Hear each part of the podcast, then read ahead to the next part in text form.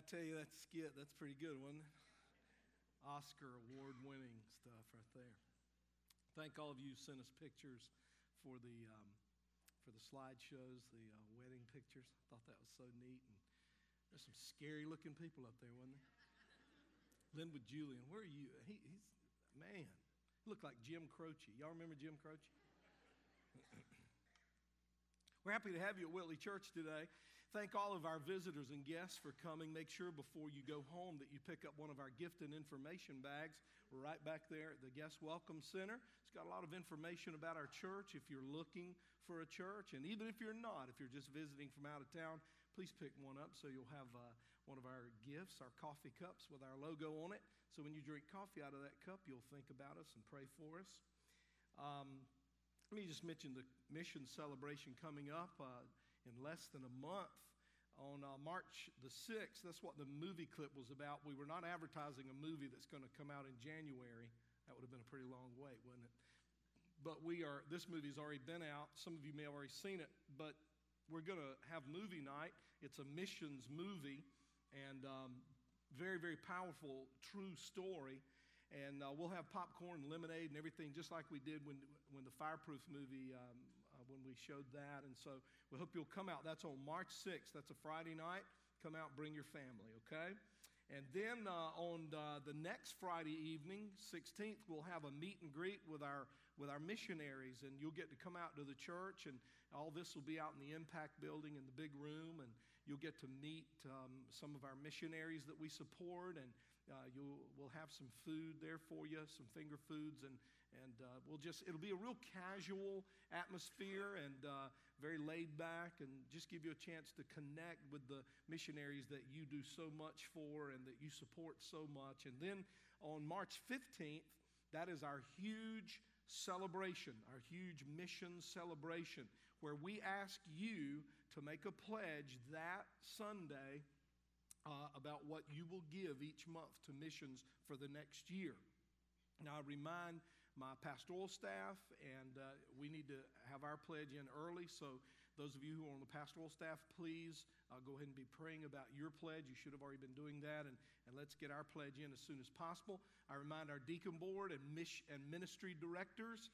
Uh, you need to get your pledges in as soon as possible so that we can announce that prior to our congregation uh, making their pledges, okay? So pray about your pledge. And remember that missions, a church that is missions minded, uh, a church that, that has a passion for missions, uh, God just pours into that church blessing and healing and everything they need. So let's be that kind of church. Let's be a missions church. We are in a marriage series. Um, a marriage sermon series, as you know, and uh, we're calling it I Do. And on the first message, we uh, spoke to our singles about how to marry the right person. We kind of uh, we called that uh, message "I Do, I Think." I'm not sure I want to. I, I'm not sure I want to say I do, but I think I do. And and so we talked about how to marry the right person. And then in the series uh, last week, or in the message last week, we went on with this theme of I do and what it means. And we talked to those who were married, and we talked about I do now what? Now that I'm married, now that the honeymoon is over, and now that I'm into um, a normal life with this person who I've married, what do I do now to keep my marriage exciting and vibrant and, uh, and, and keep our love strong? What do I do? And so we talked about some things there. And to illustrate that principle, we went to a parable in the Bible, and it's the parable of the wise and the foolish builder. So let's go there in the Bible right now. It'll be up on the screen, or you can follow along in your Bible, and let's read it together. What Jesus said in Matthew 7 24 through 27. Jesus said, Therefore, whoever hears these sayings of mine and does them, I will liken him to a wise man. Look at the combination there who hears my word and does it, Jesus says, I will liken that person who hears and does the word uh, to a wise man or wise woman. To a wise man who built his house on the rock, and the rain descended on that house, and the floods came against that house, and the winds blew and beat on that house, and it did not fall, for it was founded on the rock. But Everyone who hears these sayings of mine and does not do them will be like a foolish man who built his house on the sand. And the rain descended, and the floods came, and the winds blew and beat on that house, and it fell. And great was its fall. There are three natural elements that are mentioned in this parable. First of all, the rains, violent monsoon rains. Then Jesus mentions floods, the floods, the engulfing waters, and then he mentions the wind, this, this hurricane, gale force kind of wind. There are basic observations from this parable that we need to note, even though they're very simple. We need to remember that two homes were built. One was built on the rock and one was built on the sand. We need to understand that there were two separate builders. One was wise and one was foolish. Both builders experienced the exact same circumstances, violent storms, yet there were very different results. One house stood and one house collapsed. So we bring this into the realm of marriage and we ask the question why does the same thing happen in a marriage? Why is it that two marriages can go through identical circumstances or nearly identical circumstances and have very different results? One marriage will stand while the other marriage falls. Jesus says the difference is in the foundation. The difference is in the foundation. The foundation is as important in building a marriage as it is in building a house.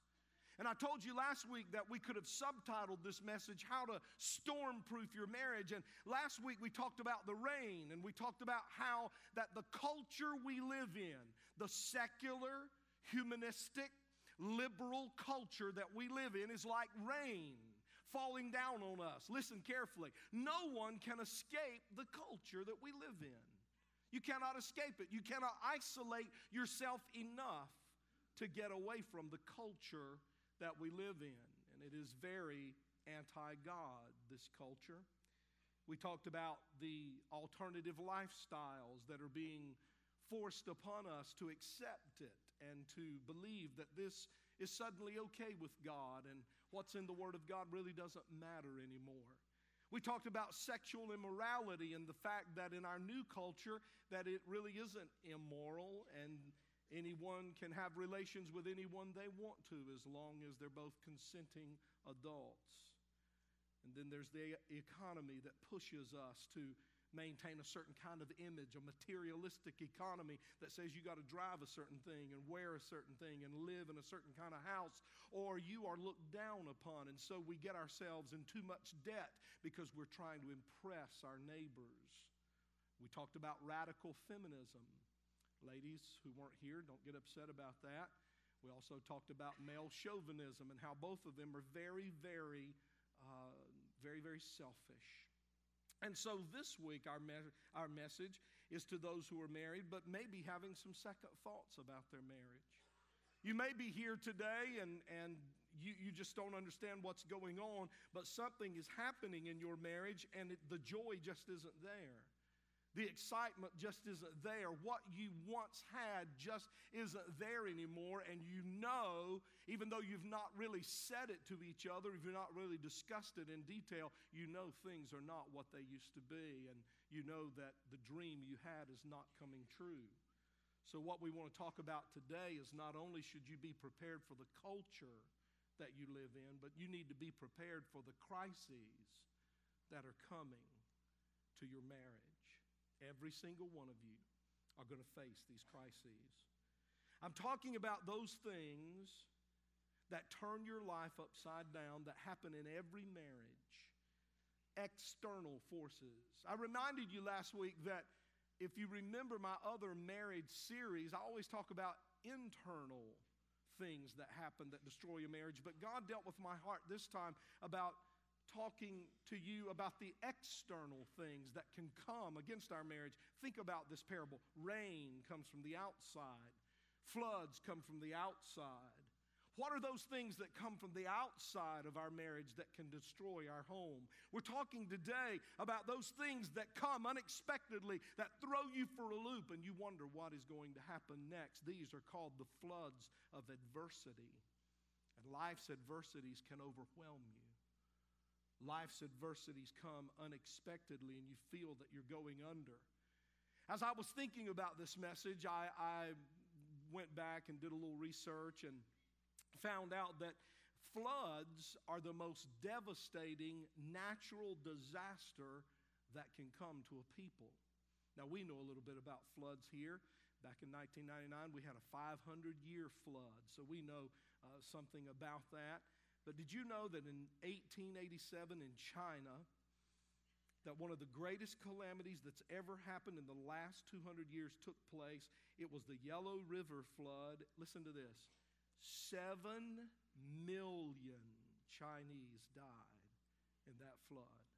Seven million died in that flood. And then we remember on December 26, 2004, the tsunami that came uh, in the Indian Ocean to Thailand and to Indonesia. 230,000 people died in that tsunami. Floods are devastating. Floods are the most devastating natural disaster that can come to a people. And if you stay married long enough, the floods of crises, the floods of adversity are going to come your way. It's inevitable. What are those, Pastor? What do they look like? Let's mention a few of them. The floods that could come, they, they could come in the form of an accident that no one expected. They could come in the form, especially in the economy we're in right now, they could come in the form of a bankruptcy, the loss of a home, or the loss of a business. You can look back two years maybe and see how wonderful you were doing, and then all of a sudden it's all gone. It could come in a disease that invades the body that you were not expecting, a rebellious child, a prolonged illness, a tragedy of some kind of death, the loss of a job. It is at this point that many people walk out of a marriage. It is at this point that they often say, I can't handle this, and I believe it would be easier to just split up and start over again instead of trying to face it all. The biggest, listen to me, the biggest strength test of your marriage is how do you handle it when all of a sudden life is flipped upside down?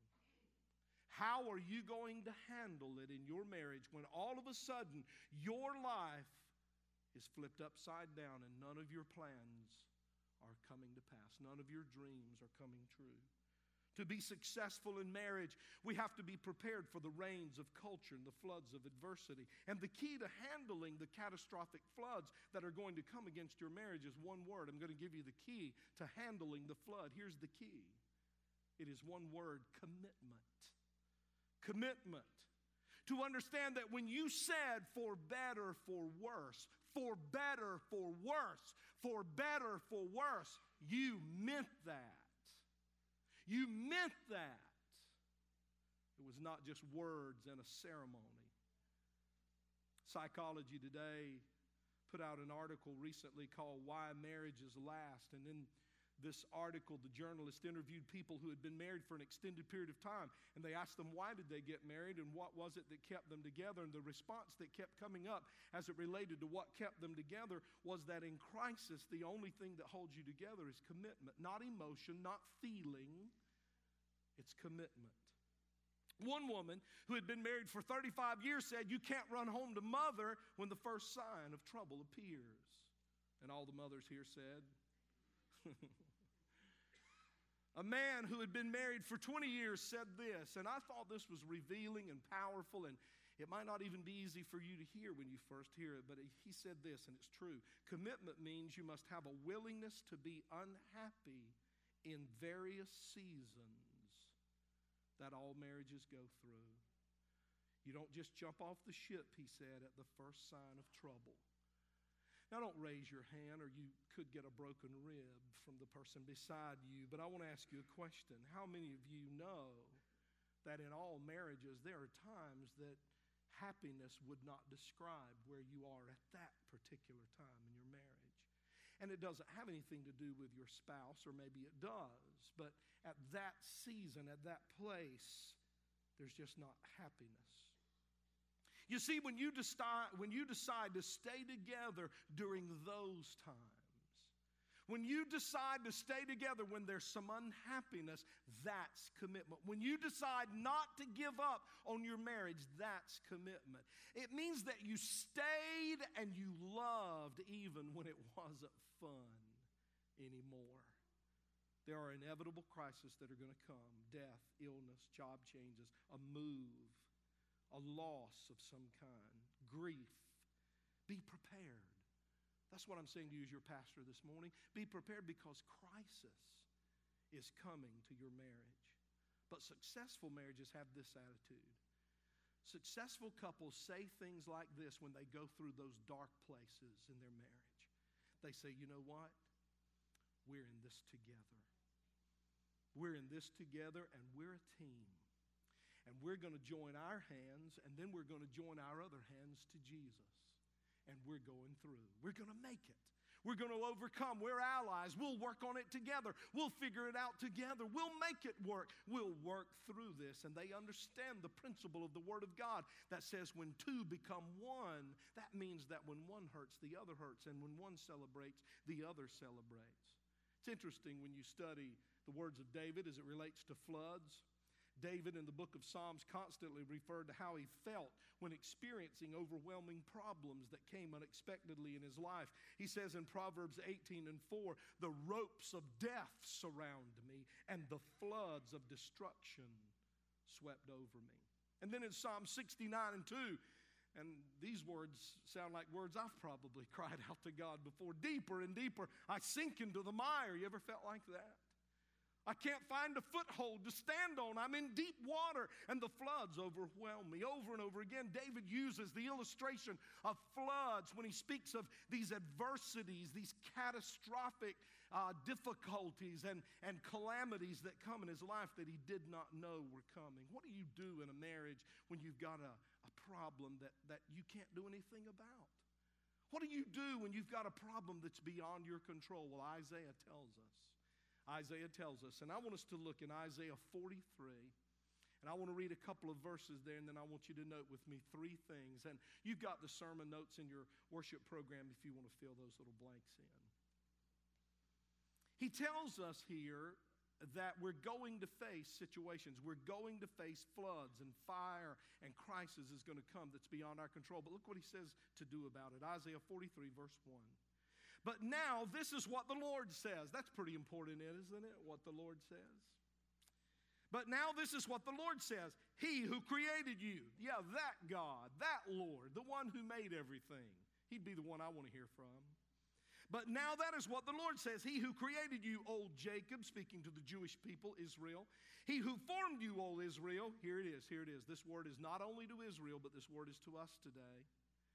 Fear not.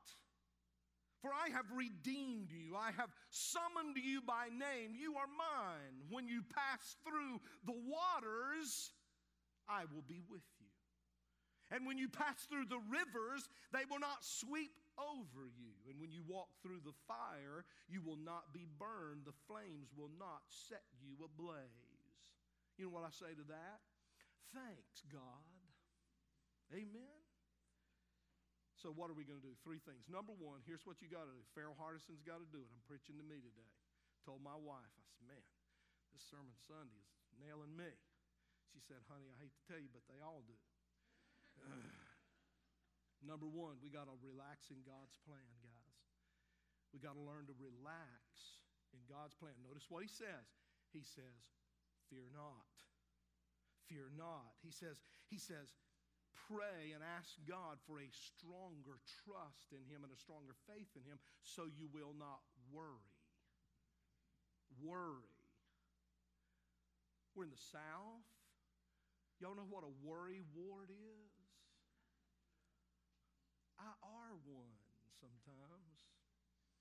Your crisis is probably something you can't control. Think about it. Most crises that come in our life are things we can't control. Not that we can't do some things about that, but it's really out of our hands. A lot of times, these, these unexpected tragedies and adversities that, that come into our life. A lot of you don't know, and there are others here who could give this same testimony I'm giving to you today, but I've had cancer uh, actually three different times, and two times very seriously. Cancer was discovered in my eye. And um, I thank God for Dr. Glover, who is one of our uh, members out at the bridge now. And Dr. Glover found it. Sent me to a doctor in Raleigh who's a great Christian man, Dr. Phil Martin. And Dr. Phil Martin, a great lover of missions and missionaries, and missionaries stay in his home, one of the greatest guys I've ever met. And he looked in my eye that day and he said, Pastor, you have cancer in your eye. And he said, I want to tell you that when you have cancer in your eye, there's a good possibility that it's coming from another place in your body. I didn't know that was coming. I didn't know I was going to hear that that day. And praise God, when they did all the tests, and boy, they did tests. Y'all know, some of y'all know. It was just right there on the front of my eye, and I actually received treatment in his office and was, was delivered from cancer. I praise God for that. And then, and then I went to the doctor one day, and they did blood tests, and they discovered that, that my PSA level was high. And that's a sign that you may have some trouble uh, in your prostate area. You may have a tumor. So they did a biopsy, and that was so much fun.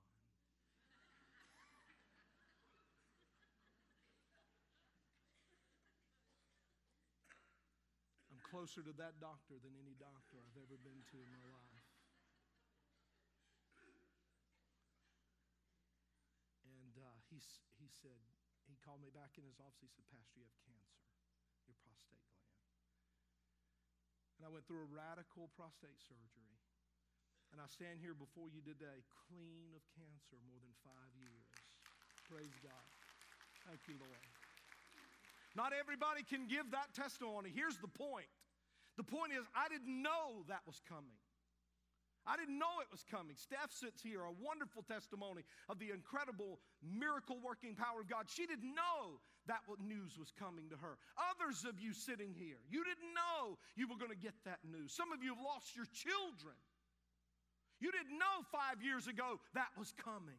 Here's what I'm saying to you this morning be prepared for adversity, or it will divide your home. Be prepared for unexpected trouble to mess up your dream so that you can stand in the midst of the flood. He said, Don't worry. He said, Listen, worry never solved a problem. And you know what we do when we worry? We start to blame. We start to point the finger and blame. Let me move quickly. Worrying never solved a problem. Mark Twain said, Worry is like rocking in a rocking chair. There's a lot of motion, but no progress. Do you know that in the Bible, 365 times, exactly 365 times, one time for every day of the year, it says, Don't worry. Actually, the way the Lord put it was, Fear not. Because what is worry? If you ask somebody, What are you worried about? They start off with these words Well, I'm afraid of so, worry is fear. It's fear. Why shouldn't we be worried? Because God said, I've redeemed you. And because I have a plan for your life, and you may not see it, and you may not understand it, and you may not recognize it, but understand me, the purpose is bigger than your problem, and, and I'm going to work that in your life if you will trust me. Somebody said worrying doesn't change the past or fix the future, all it does is mess up today. Let's look at the second thing. We've got to recognize His presence, not just relax in His plan. We've got to recognize His presence. You've got to be able to. You got to be able to know He's there. And listen, you need to cry out if you can't see God and ask Him, say, God, let me see you. Have you ever done that? Have you ever, in a dark time, in a, in a time of no revelation of God in your life other than what He's promised in the written word? I mean, there's just no evidence that He's anywhere near. Have you ever just cried out in the middle of the darkness and said, God, I need to see you? Sometimes He will reveal Himself to you, and that's an awesome thing, but sometimes He makes you just trust what He's promised. Did you hear me? Sometimes you have to just trust what He's promised. He's testing you. Look what Moses did. Let's read what Charlton Heston said. Exodus 33 15. For Moses had said, listen what Moses said to God. This is one of the most incredible passages in the Bible. Moses said, If you aren't going with us, God, don't let us move a step from this place. If you don't go with us, who will ever know that I and my people have found favor with you and that we are different from any other people upon the face of the earth? And the Lord liked what Moses said. And the Bible says, And the Lord had replied to Moses, Yes, I will do what you've asked, for you have certainly found favor with me, and you are my friend. And then Moses asked to see God's glory. It is okay to say, God, I can't see you. Would you just give me a little glimpse? It's okay. Listen to me, listen to me this morning. Some of you are there right now. Some of you are there right now. And I urge you, as your pastor, to find that quiet place somewhere and cry out and say, God, let me just have one little glimpse of your glory. And he may reveal himself like this, or he may reveal himself like just give you a glimpse, just to say to you, you can't see me, but I'm there. I'm with you. That's a word of the Lord to somebody today. And then number three, you've got to rely on God's protection. Look what he said. When you pass through the rivers, they won't sweep over you. And he, he didn't say uh, if. he said what? When. When. So that means you're gonna. Write down G O N N A. I'm gonna go through. When you pass through the rivers, they won't sweep over you. And when you pass through the waters, I will be with you. And when you walk through the fire, you won't be burned. You see, you have to have an attitude that says, God, we're trusting uh, you to see us through this. God, I don't understand it. I don't like it. I don't want it. We're not enjoying it. And God, even though we're going through a difficult time in our marriage right now, and even though we do not see any light at the end of the tunnel, God, me, my wife, my husband, we're going to trust you to see us through. And like Isaiah said in Isaiah 43, we're going to trust that you won't let us get burned. Now, there's some things I look at in here and I don't like it at all, and I want to just point it out to you. First of all, he says, not around the fire or over the fire, but he says, through the fire. Come on, God. How about over the fire? Jump over the fire, go around. No. He keeps going through. You got to go through. And then I said, Well, why do I have to go through? And this, like I heard the Lord say, because that's where I solve problems, is when you go through it, not when you go over around. That's when I show you who I am. That's when you can see my glory. That's when you get a real clear picture of me. For it was the young preacher Stephen who, while he was being stoned to death, said, I see Jesus. Is in the darkest hour, it is when we go through it that we see him clearest. And then I didn't like the speed of it. Because he said, when you walk, God, I don't mind going through it, but could I run? No, you got to walk. I don't know about y'all, but when I'm in a fire, I'm hopping and jumping and skipping and trying to get out of the fire. God says, I want you to walk.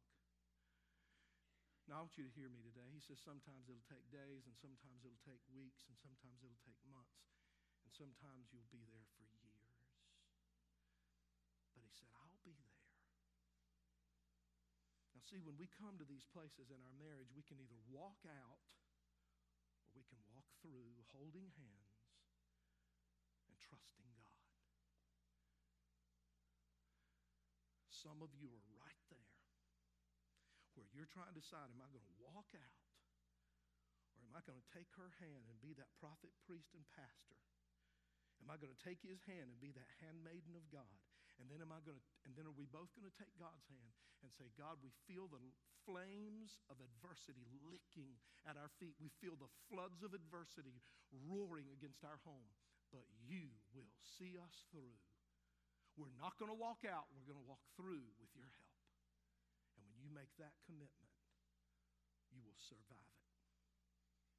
And not only will you survive it, but you will have a stronger marriage and a stronger bond and a stronger unity than you've ever had before. Would you stand with me?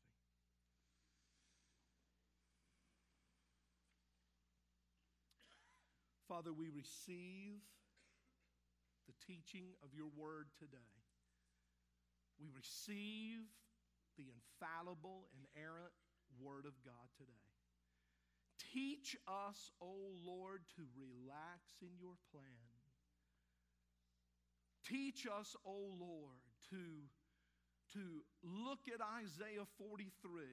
I, I pray that every father, every mother, every husband, every wife will go home today and open Isaiah 43 and claim the promise that I'm with you when you go through it. I will not let the floods overwhelm you. I will not let the fire burn you.